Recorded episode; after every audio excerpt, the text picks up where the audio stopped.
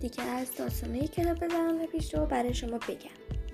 می‌خوام در مورد خانم نقاش و مجسمه سازی که متولد 1301 هستش به اسم منیر شاهرودی فرمان فرماییان بگم.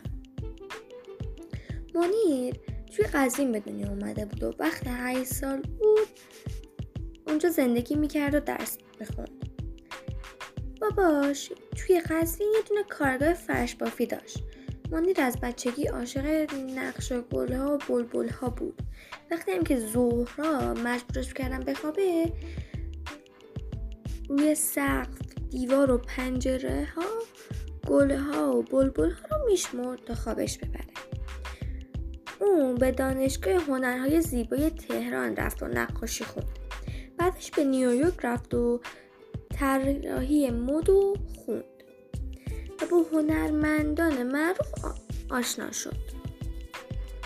چند سال بعدش که به ایران برگشت از دیدنی های طبیعی و تاریخی ایران دیدن کرد. اون آینه کاری و تزئینات شیشه و آینه در معماری ایران توجه اون رو جلبش کرد.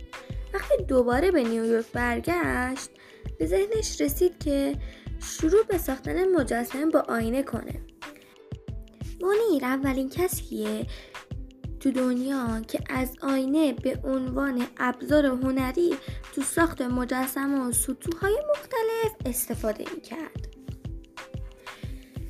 آذر ماه سال 1396 تو باغ موزه نگارستان که زیر نظر دانشگاه تهران اداره میشه تالار دائمی داشت که نمایش کارهای منیر با حضور خودش افتتاح شده بود.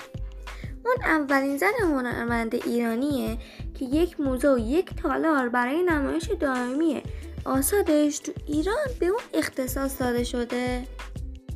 اینم از داستان امروز. ما امیدوارم خوشتون اومده باشه.